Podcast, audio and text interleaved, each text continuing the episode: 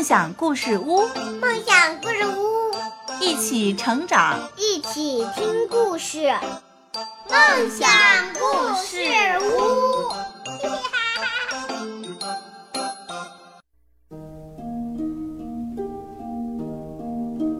大家好，欢迎收听梦想故事屋。今天我给大家分享的故事叫做。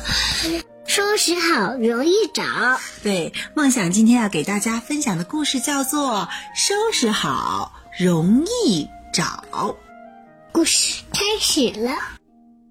巧虎和小花想玩火车的游戏，可是呢，地上的玩具又多又乱，火车头也找不到。妈妈，看见我的火车头了吗？巧虎妈妈说。没有啊，你再好好找找吧。找来找去也找不到，巧虎有点着急了。这个时候，妈妈说：“巧虎，上次玩好的火车，你有没有收好，放回原来的地方呢？”巧虎不明白，问道：“原来地方哪里是原来地方？”嗯，妈妈笑着回答说。我们组成玩具护送队吧，把这些玩具都送回原来的地方，这样你就知道了。好的，妈妈，我开始吧。嗯，好的，我们一起把玩具送回原来的地方。巧虎高兴的跟妹妹、妈妈一起收拾玩具。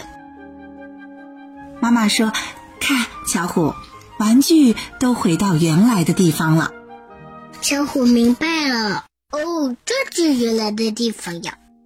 是的，以后巧虎，你每次都要这样收拾好玩具，收拾好容易找。妈妈，玩具都被我们送回家了，送回它原来的地方了，火车头也长大了，真棒！以后呢，我们每次都要这样收拾好。收拾好，容易找。一天，爸爸坐在沙发上看书，巧虎在一旁画画。画完以后，他就立刻把彩色铅笔和画收拾好，放回笔盒和书包里面。用完要放回原来地方。爸爸看完书以后，把书丢在了沙发上。转身就往卧室走去。